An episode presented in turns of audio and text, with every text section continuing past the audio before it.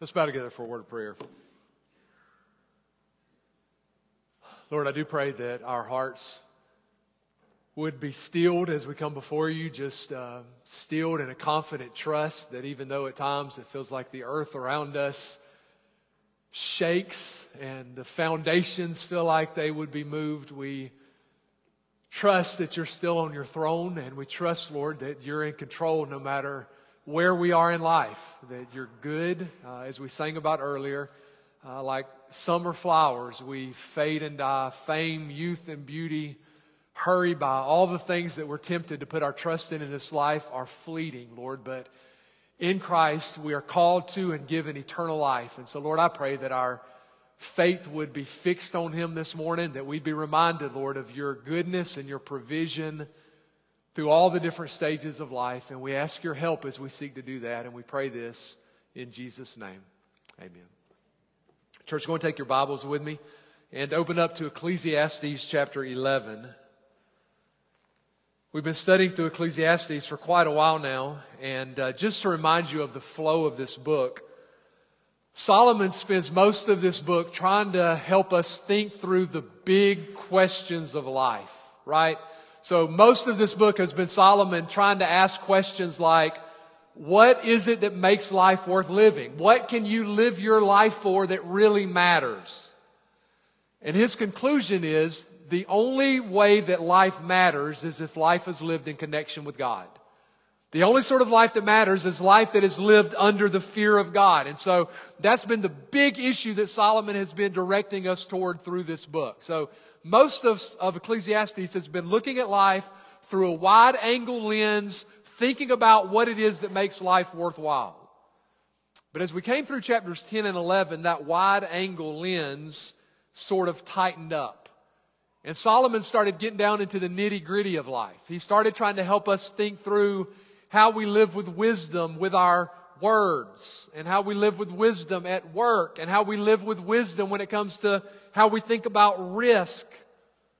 But as we start coming now into the last 16 verses, that's what we're going to start with this morning. As we come into the last 16 verses of Ecclesiastes, it's like the camera lens is going to start widening back out again. So most of Ecclesiastes has been wide angle. Chapters 10 and 11, it's zoomed in on particular issues of life. Well, now Solomon's going to zoom back out again. And he's going to again start helping us thinking through big worldview questions. And I think it helps us understand Solomon's purpose in writing this just to remember who Solomon has in mind as he writes this. If you're already in Ecclesiastes 11, look forward to chapter 12. It struck me this week reading this. Look to the verse 12, Ecclesiastes 12, chapter 12, verse 12. And notice who Solomon addresses. Ecclesiastes 12, 12, Solomon says, And further, my son, be admonished by these. Now, here's what I'm wanting to highlight. Who does Solomon specifically address there? He addresses his son. Very much like the book of Proverbs, most of Proverbs is Solomon as a father writing to his son trying to help his son walk down the path of wisdom. Well, Solomon is doing a very similar thing in the book of Ecclesiastes. He's a father who's looking at his son who seems to be in the prime years of his life. And Solomon doesn't want his son to lose his bearings. Solomon doesn't want his son to waste his life because Solomon's at a point in his life now where he realizes how quickly everything passes by. And isn't that so true? You wake up one day and it dawns on you that you've got more days behind you than you have ahead of you. And you can't get those days back. And it's so easy to go through life with no thought to God and you come to the end and realize that you've wasted it all. And Solomon had experienced that. He'd gone through years of his life ignoring God and those were wasted years. And Solomon doesn't want his son to have that same sort of regret. So here's Solomon this morning speaking to you and I as sons and daughters. Okay, calling us to wisdom, helping us think about life so we don't look back on life with regret. And so what he's going to do in the passage we're going to look at this morning is much like the psalm we started with, where Solomon's going to think about the different seasons of life. Whether you're in the springtime of youth or you're in the winter of old age, Solomon wants to help you think about life through the lens of God's grace. So if your Bible's open to Ecclesiastes 11, we're going to start in verse 9 and we'll go down through verse 8 of chapter 12. Ecclesiastes 11, verse 9. Solomon, under the inspiration of God's Spirit, writes these words Rejoice, O young man, in your youth, and let your heart cheer you in the days of your youth. Walk in the ways of your heart and in the sight of your eyes. But know that for all these, God will bring you into judgment. Therefore, remove sorrow from your heart and put away evil from your flesh, for childhood and youth are vanity.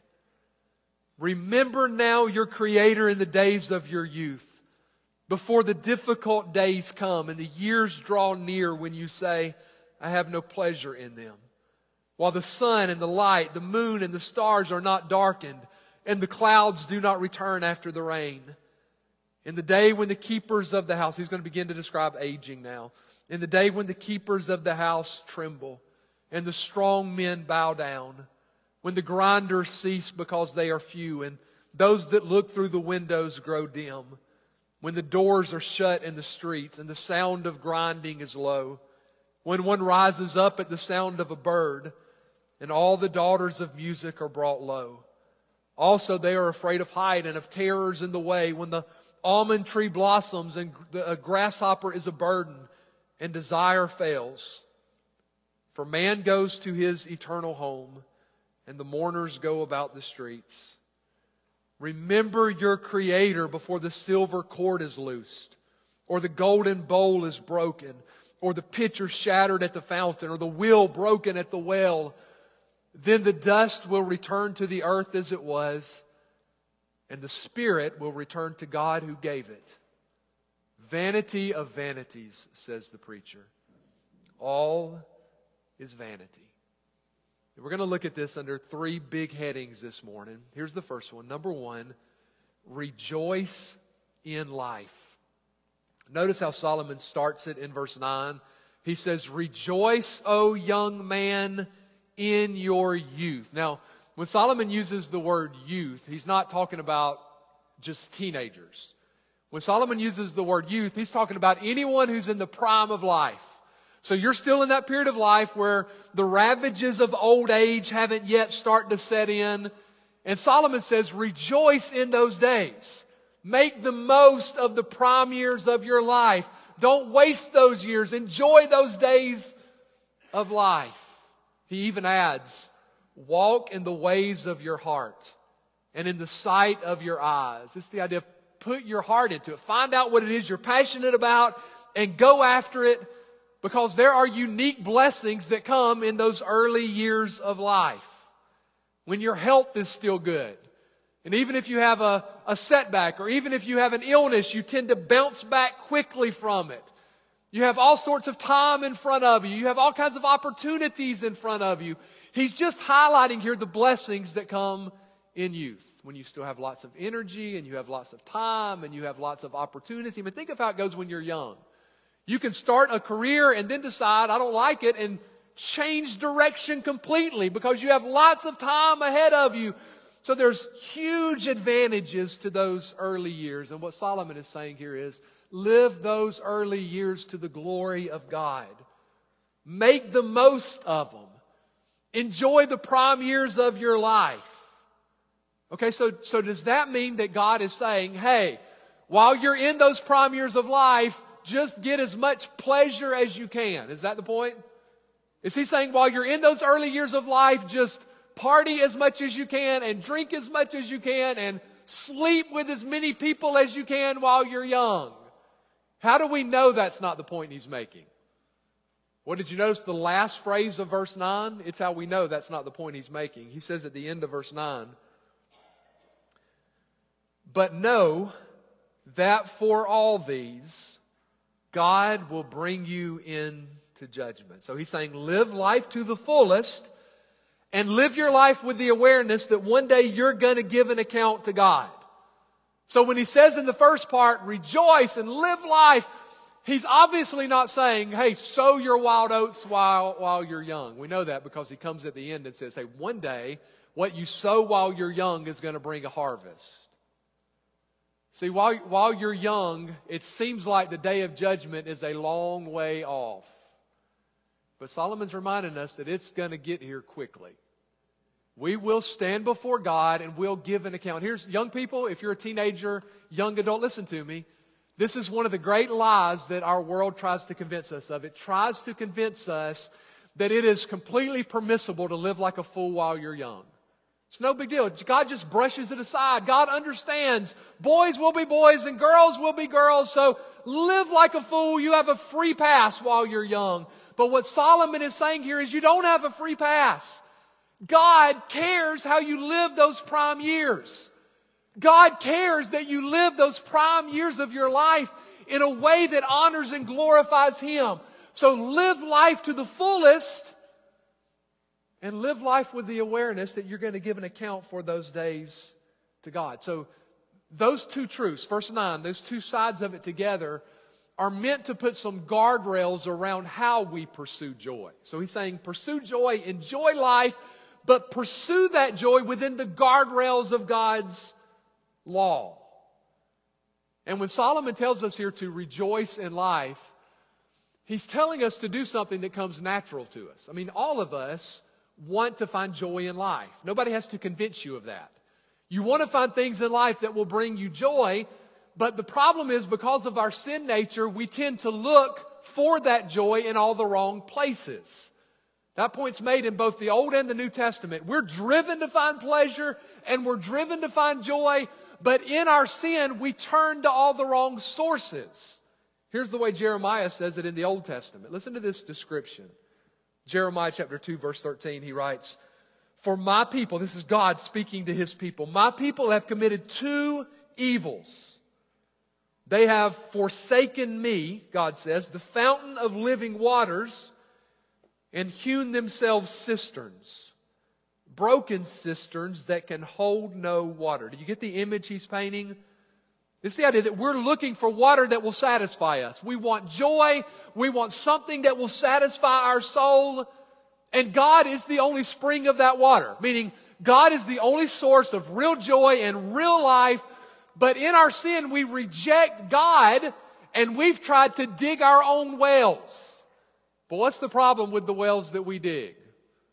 Solomon says they're all broken cisterns. In other words, none of them can hold water. So we keep going to all the different wells the world offers and we keep pulling up bucket after bucket of nothing but sand.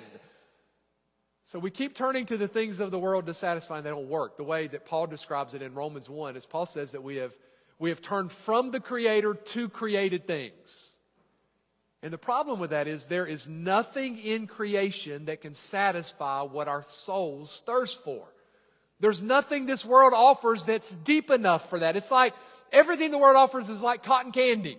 It's, it's sweet initially, but there's no substance to it. There's nothing to it that lasts. And Solomon is saying that's the way this world works. That's life without God. So this is old and young, but young people especially listen to me. Don't pursue joy at the exclusion of God because you'll never find it. Don't pursue satisfaction in life at the exclusion of God because you'll never find it. All you can find apart from God is temporary pleasure. All you can find apart from God is hollow joys. I'll give you a simple uh, example of this from our culture. Sex disconnected from God is an empty pleasure.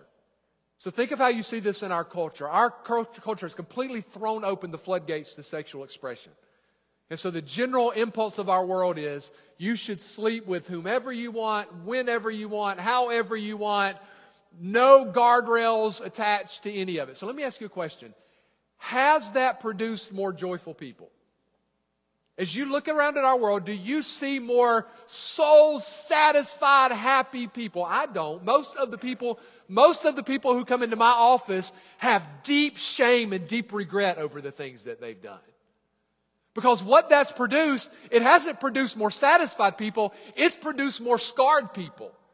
It's produced more hollow people. It's produced more shallow people. But, but sex as God designed it within the covenant of marriage is fulfilling and joyful. It's all of the pleasure and none of the shame. Well, that's an example of what Solomon is saying here. God has given us joy. He gives us life that's satisfied, but that life, that joy has to be found within the guardrails of God's law. If you look for that joy outside of God's parameters, you won't find real joy. What you'll find is something that will leave you deeply broken and scarred. But make sure you don't miss the key point here. Notice how verse, verse 11 starts again. Rejoice in your youth. That's a command. What's God commanding us to do there? Rejoice. God is commanding us to find joy in life. Here's why I'm emphasizing that. It's not just that God begrudgingly allows us to enjoy life. It's that the God who made us commands us to enjoy life. God wants us to have rich, joyful, satisfying lives. It is so important, parents, it is so important that your kids and your grandkids get that lesson. Because our world does its best to try to convince us that life with God is a life of misery. God is just this cosmic killjoy. And if you follow Christ, if you give yourself to Christianity, the goal is to suck all the joy out of life and make you as miserable as possible. But you have to see what a huge lie that is. And it is a lie. It's a lie, in fact, that Satan has been using from the very beginning, isn't it? Well, what is the, what is the sin of Adam and Eve in the Garden of Eden? It's, it's not just that they, that they eat the wrong fruit. The sin is they believe a lie about God. Satan comes to Adam and Eve. He convinces them to rebel against God because he poisons their view of God. Isn't that what he does? Satan comes and says, Hey, God's told you not to eat that because God knows that's what will really make you happy.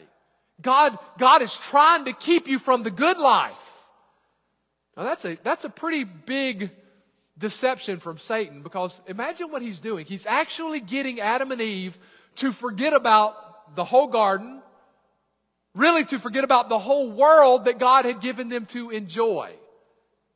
And instead, he gets them to focus on the one thing that God had said was off limits.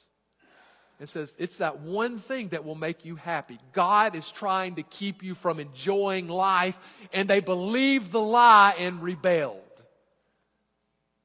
And when they rebelled, that poisonous view of God infected all of humanity. You, you, realize that's what's at the heart of our sin nature. What lies at the heart of humanity's sin nature is we have believed this lie about God. When we sin, it's because we believe God's law is not for our good. It's because we believe God's wisdom is not real wisdom. There's a better way. There's a more satisfying life. That's the lie that we've bought into. But God calls us and commands us to enjoy life. Don't fall for the lie. God's heart overflows with goodness and graciousness and generosity. God so wants to give his people good things that he's already given us the greatest thing. He's given us his son.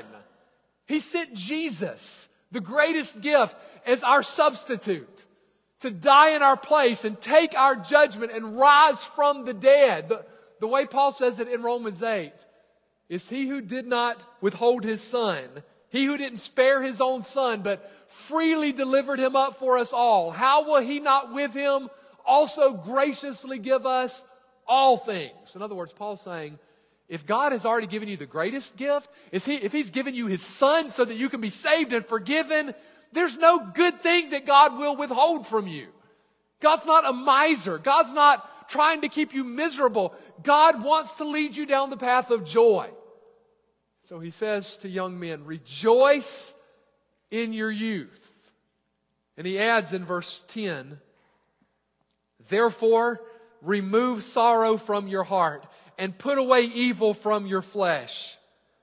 For childhood and youth are vanity. So verse 9 is the positive command. Rejoice in your youth.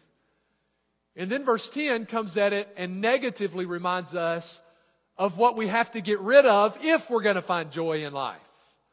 So, what do we have to get rid of? He says, remove sorrow. That might be translated in your Bible, vexation.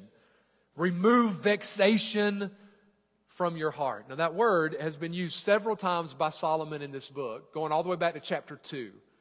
That's where Solomon says, if you live your life thinking that the answer is enough knowledge, it's vexation. If you live your life thinking the answer is in your career, it's vexation. If you live your life thinking the answer is money, it's vexation. And that's the word that he comes back to now. So Solomon's point here is that if you live your life for your work, if you live your life for money, trying to keep up with your neighbors, you will ruin your ability to find real joy in your life. You have to get sorrow out of your heart. And he adds, put evil away from your flesh. And his point is, if your life is ruled by sin, you won't be able to enjoy life the way God intended it.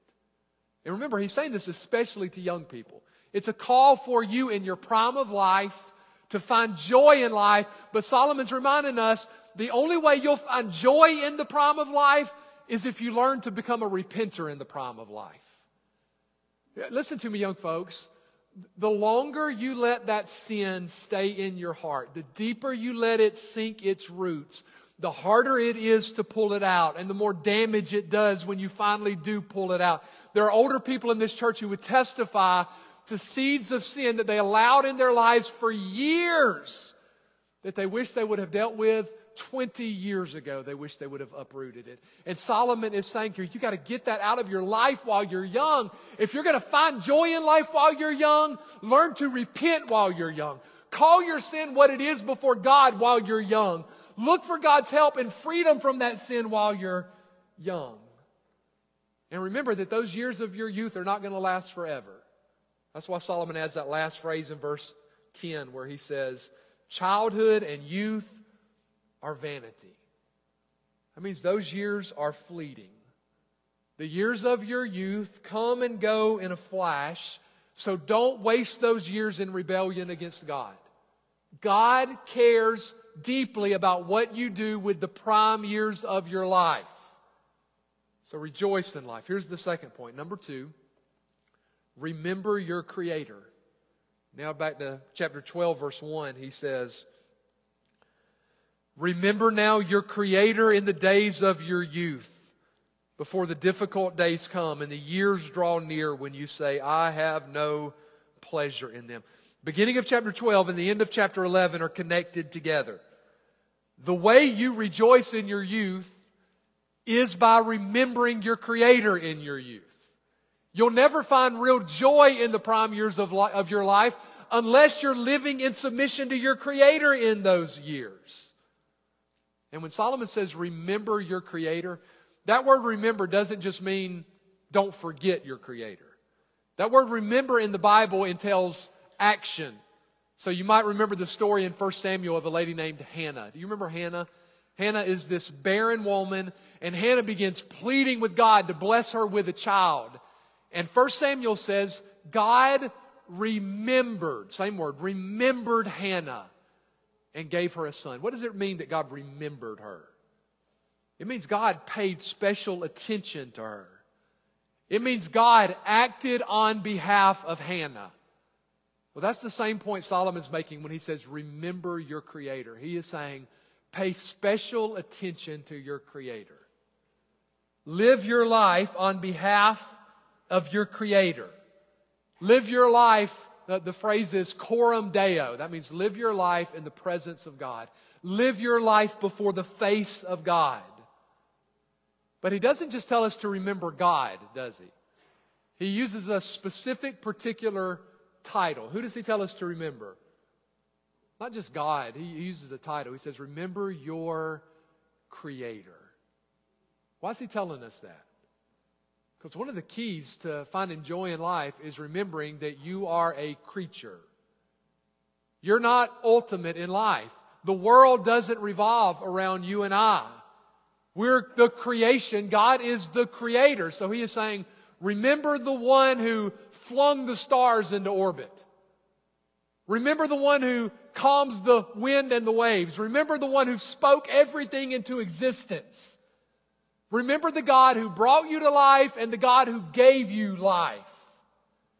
Live your life paying special attention to Him. So you could sum it up. Solomon is saying, don't go through life ignoring the God who gave you life. If you're going to find joy in life, you have to live your life under the watchful gaze of God.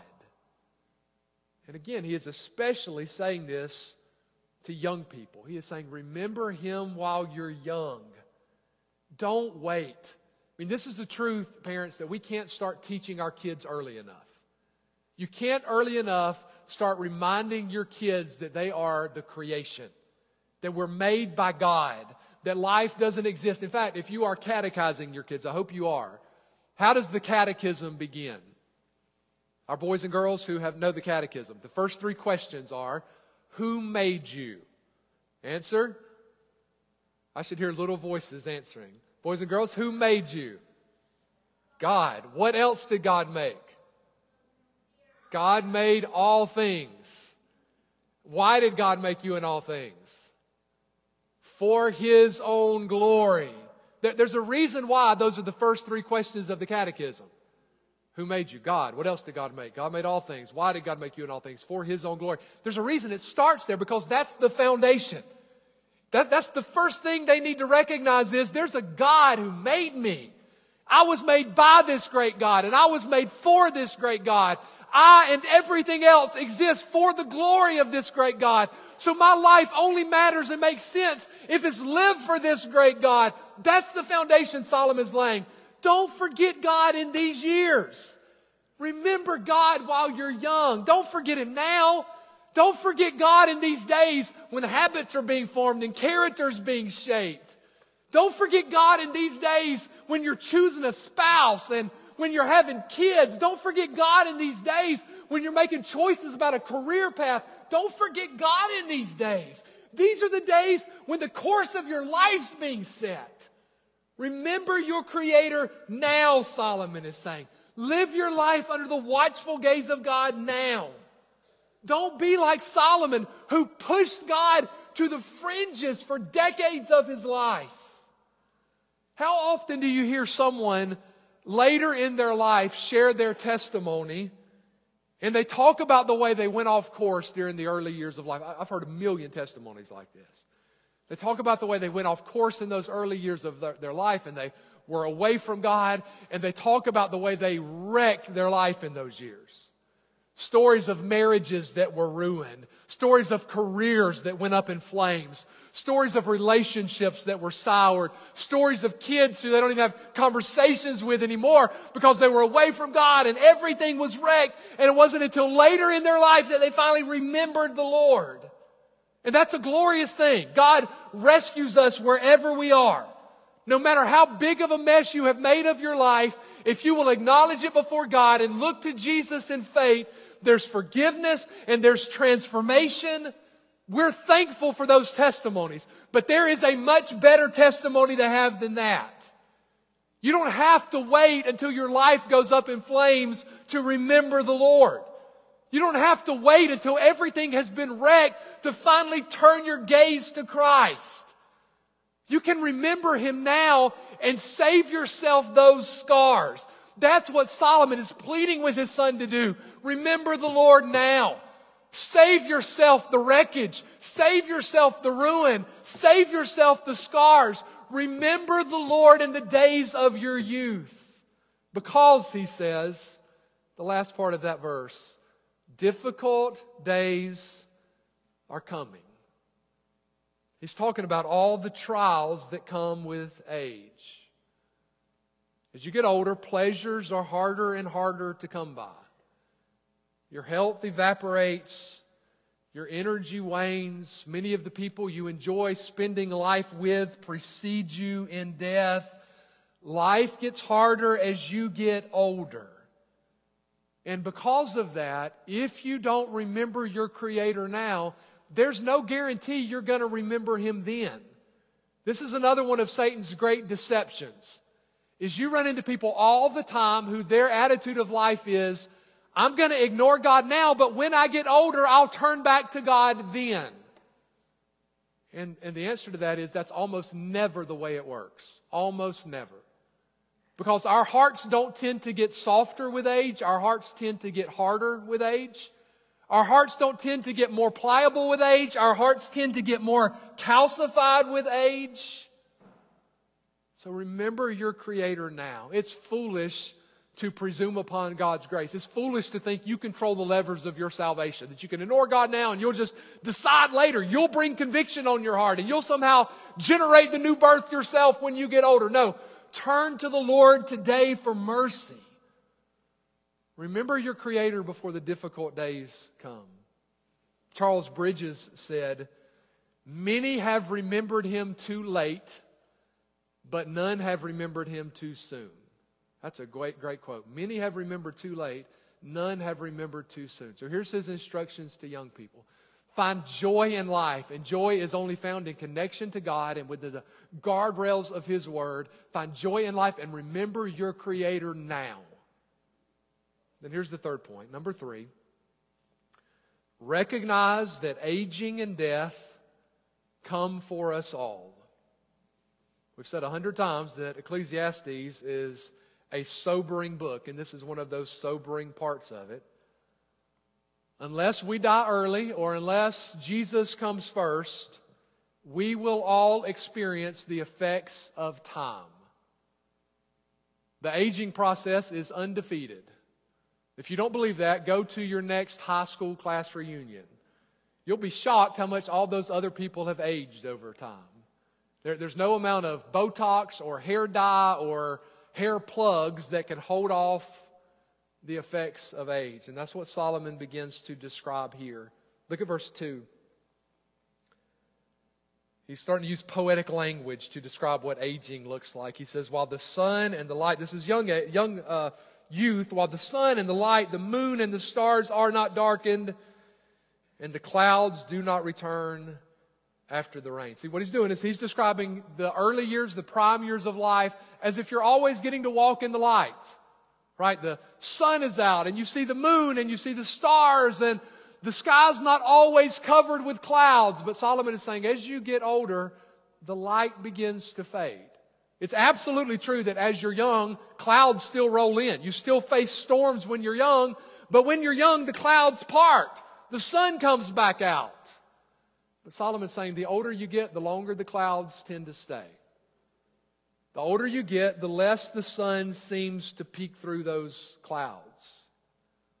And then beginning in verse 3, he uses, I don't know, one of the most poetic descriptions of aging you get anywhere, not just in the Bible, but I think in any ancient literature. Solomon starts describing the aging process like a house that's beginning to deteriorate. Look at how he says it in verse 3. He says, In the day when the keepers of the house tremble, the keepers, the protectors of the house. He's probably talking about your arms. Your arms are what you protect this house with. That's how you fight off danger. That's how you make a living. And what happens to those strong arms over time? And when you're young, you feel like with your arms you could lift a house.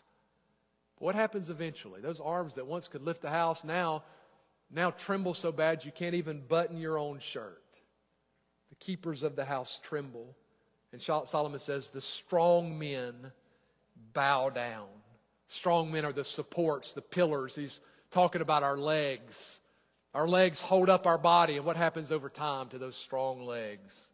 And when you're, when you're young, you run up and down flights of stairs without even thinking about it, right? I remember when I was a kid and we got our first house with stairs. I thought stairs were the greatest thing in the world. I thought only rich people had stairs in their house. And I love stairs. Well, as you get older, you intentionally look for houses that don't have stairs because they begin to bow down.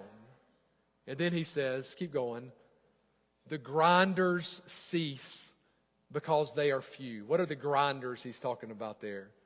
That suddenly you have few of them. It's talking about your teeth. The days of eating candied apples quickly go away. I mean, especially think in Solomon's day where there's no such thing as implants and there's no such thing as dentures. You get to the age where you need food that doesn't require a whole lot of grinding. And then Solomon says, and the windows grow dim. The windows are how you look out of the house, right? So, what are the windows that grow dim? What happens to your eyes as you age? Yeah, when I came here in 2009, I did not own a pair of glasses. And I vividly remember, I didn't know what was going on. I just started having constant headaches. And then I was sitting in a deacon's meeting one night, probably 10 years ago, and opened my Bible to read a passage of scripture in the deacon's meeting. And I got through like two verses, and then all of a sudden I couldn't read it anymore. I had to call on, I think I called on Neil in the service or in the meeting to finish reading the passage. I couldn't even make out the words anymore, and I finally broke down and got a set of glasses. Right as you age, all of a sudden the windows start going dim. Then he says in verse 4 when the doors are shut in the streets, he's probably describing how as you age, it gets harder and harder to leave the house. There's not a whole lot of coming and going anymore. And then he says, the sound of grinding is low. Not only do the eyes begin to fail, what else begins to fail with age? Your hearing begins to fail, except when you're trying to sleep. And that's why he says, the sound of grinding is low when one rises up at the sound of a bird. What's he describing there? What happens with age? Your hearing gets hard, but, but it doesn't take anything to ruin your sleep. I mean, compare that to a little kid. You have a, a six year old who falls asleep on the couch. And as a parent, you're going to carry them to their bedroom. You can scoop them up and throw them over your shoulder, carry them to their room, change clothes, put their pajamas on them, leave the lights on the whole time, tuck them into bed, and they never wake up. But all of a sudden, as you start getting older, it takes the smallest thing and your sleep's gone. You wake up, you can't fall back asleep. The days of sleeping late disappear. And then he says, Daughters of music are brought low. It seems like he's describing our voices here, our singing voices, that as you get older, what happens to that voice? Well, your vocal cords get less elastic. Your ability to hit those notes gets harder and harder. Your voice weakens. And then in verse 5, he says, Also, they are afraid of height and of terrors in the way. When you get older, you're afraid of height. What does he mean by that? Well, when you're young, you don't think anything about climbing up a ladder. You don't think anything about coming down a flight of stairs. You have your balance. Even if you do fall, you're going to bounce right back from it. But as you get older, your balance gets a little bit more unstable. You know, if you do fall, the results could be catastrophic. So with age comes an increased fearfulness. And then I like this next phrase. He says, when the almond tree blossoms. The blossoms on an almond tree are like a, a grayish silver color. And what he's describing here is when you're young, you have a, he- a, head full of black or brown or blonde or red hair. And then as you get older, all of a sudden the buds on the almond tree blossom. The hair turns gray, and eventually the leaves might even fall away for some of us. And then he says, back in verse 5. And the grasshopper is a burden. It's a sad picture. Because what do you think of when you think of a grasshopper? You think of something that's nimble and spry. Have you ever watched a kid try to catch a grasshopper running around the yard and this grasshopper bounces all over the place? But here's this poor grasshopper who's been injured and he's just barely dragging himself along. And then he uses that phrase at the end of verse 5 and desire fails.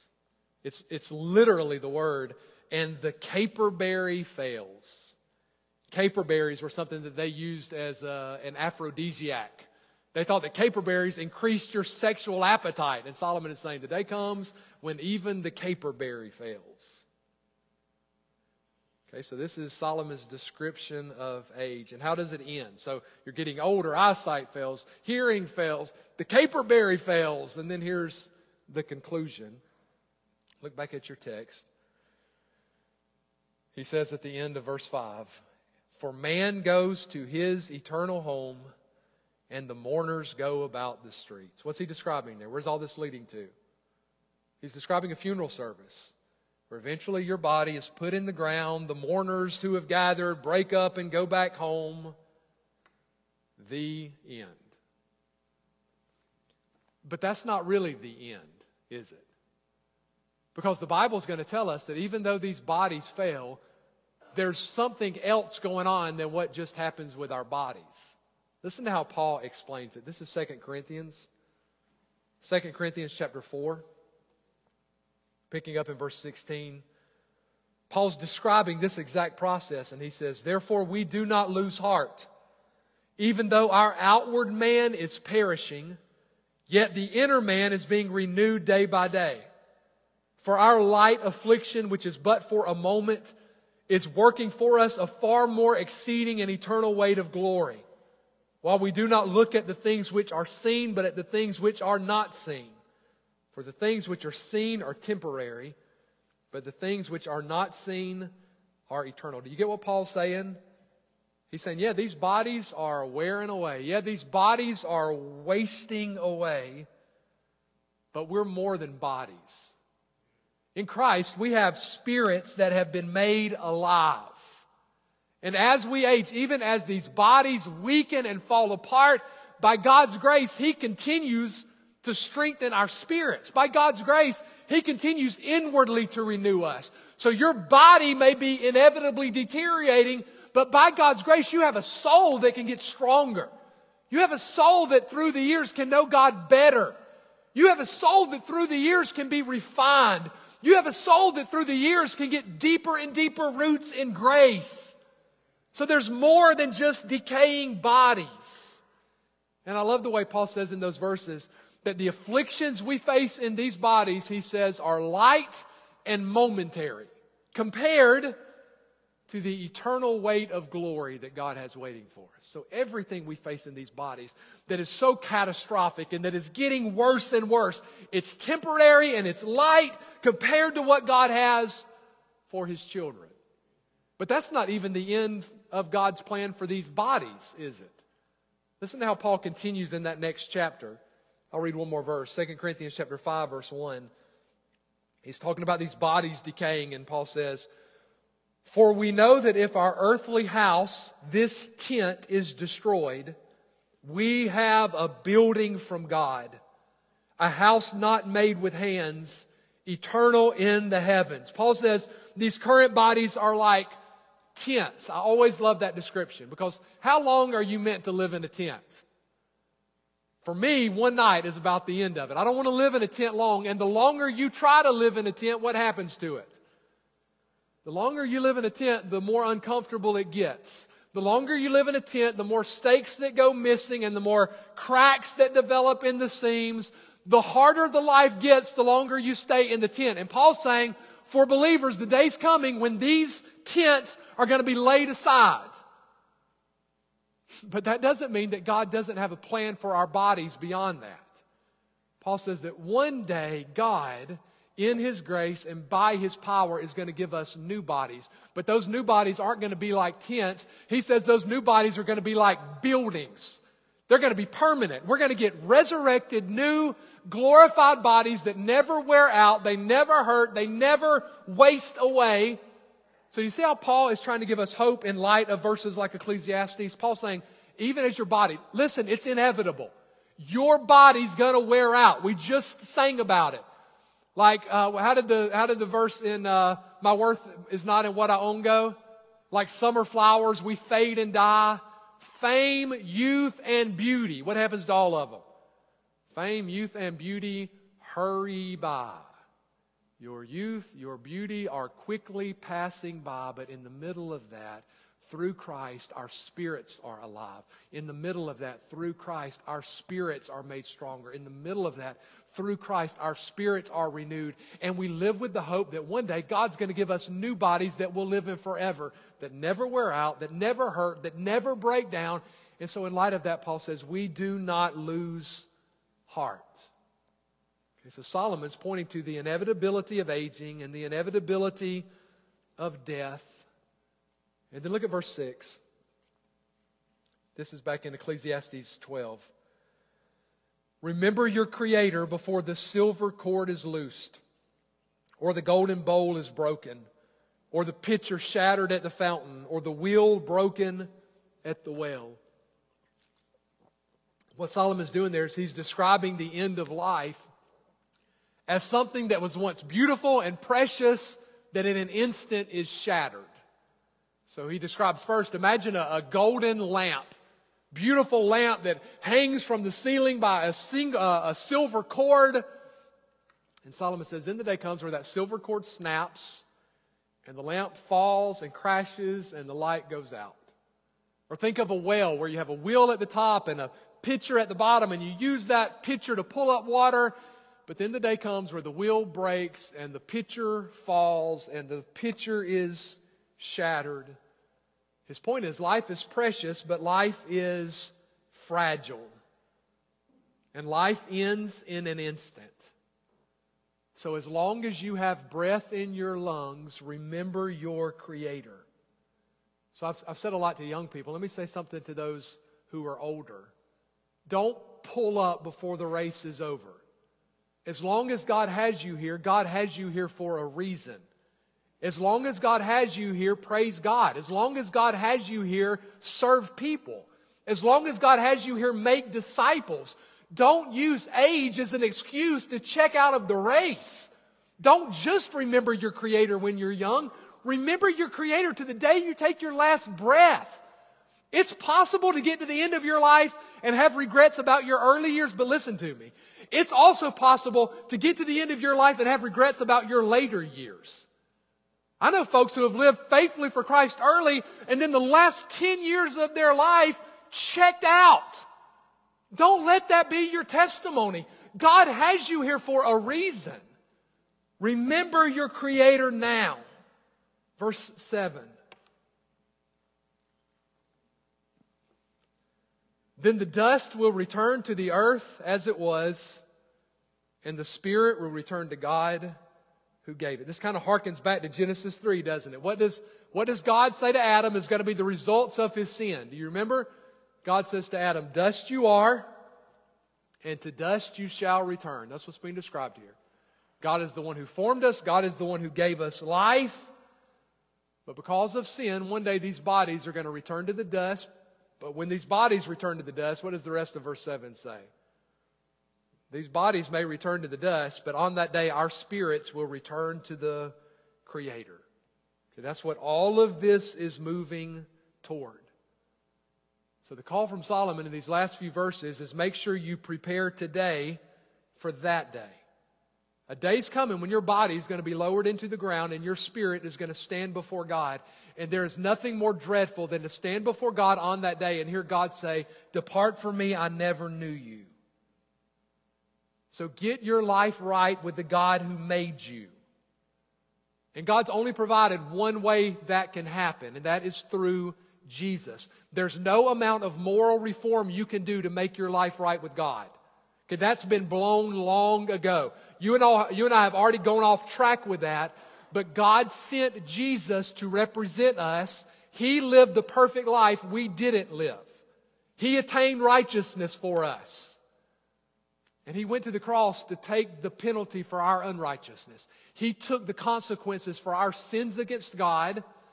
And then he rose from the dead to secure eternal life. And the promise of Scripture is if you will humble yourself before God, stop thinking you'll ever do enough to make God happy with you.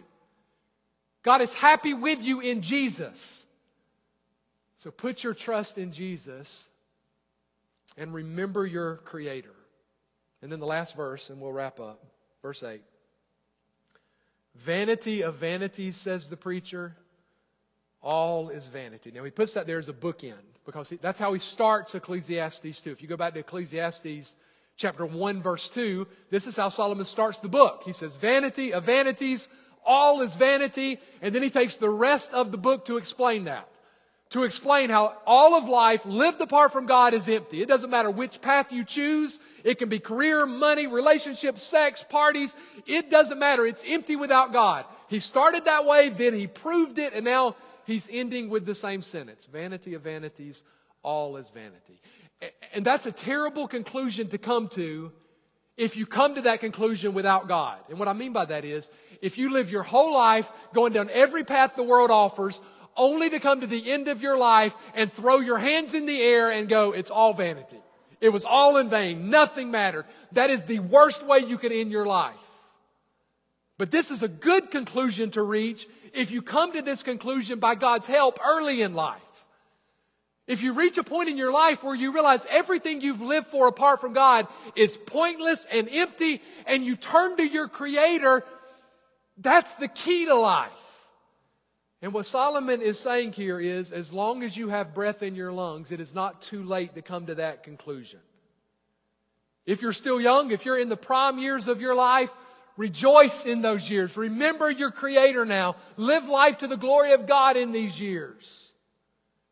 And if you're old, if you're coming toward the end of your life, maybe you're at the end of the spectrum where you're looking up at that silver cord that Solomon described, and that cord's looking awfully threadbare. Maybe it's clear to you that you have more years behind you than you have ahead of you. Well, well here's Solomon saying this morning there's still time. Not as much time as there was, but there's still time. I think of the story of the thief on the cross, right? The guy next to Jesus who, in the last minutes of his life, called out to Jesus in faith, and Jesus said to him, Today you'll be with me in paradise. So, wherever you are, if God still has breath in your lungs, call out to your Creator through faith in Jesus. Remember your Creator today. Whether you're young or whether you're old, that is the only life that matters. Let's bow together for a word of prayer.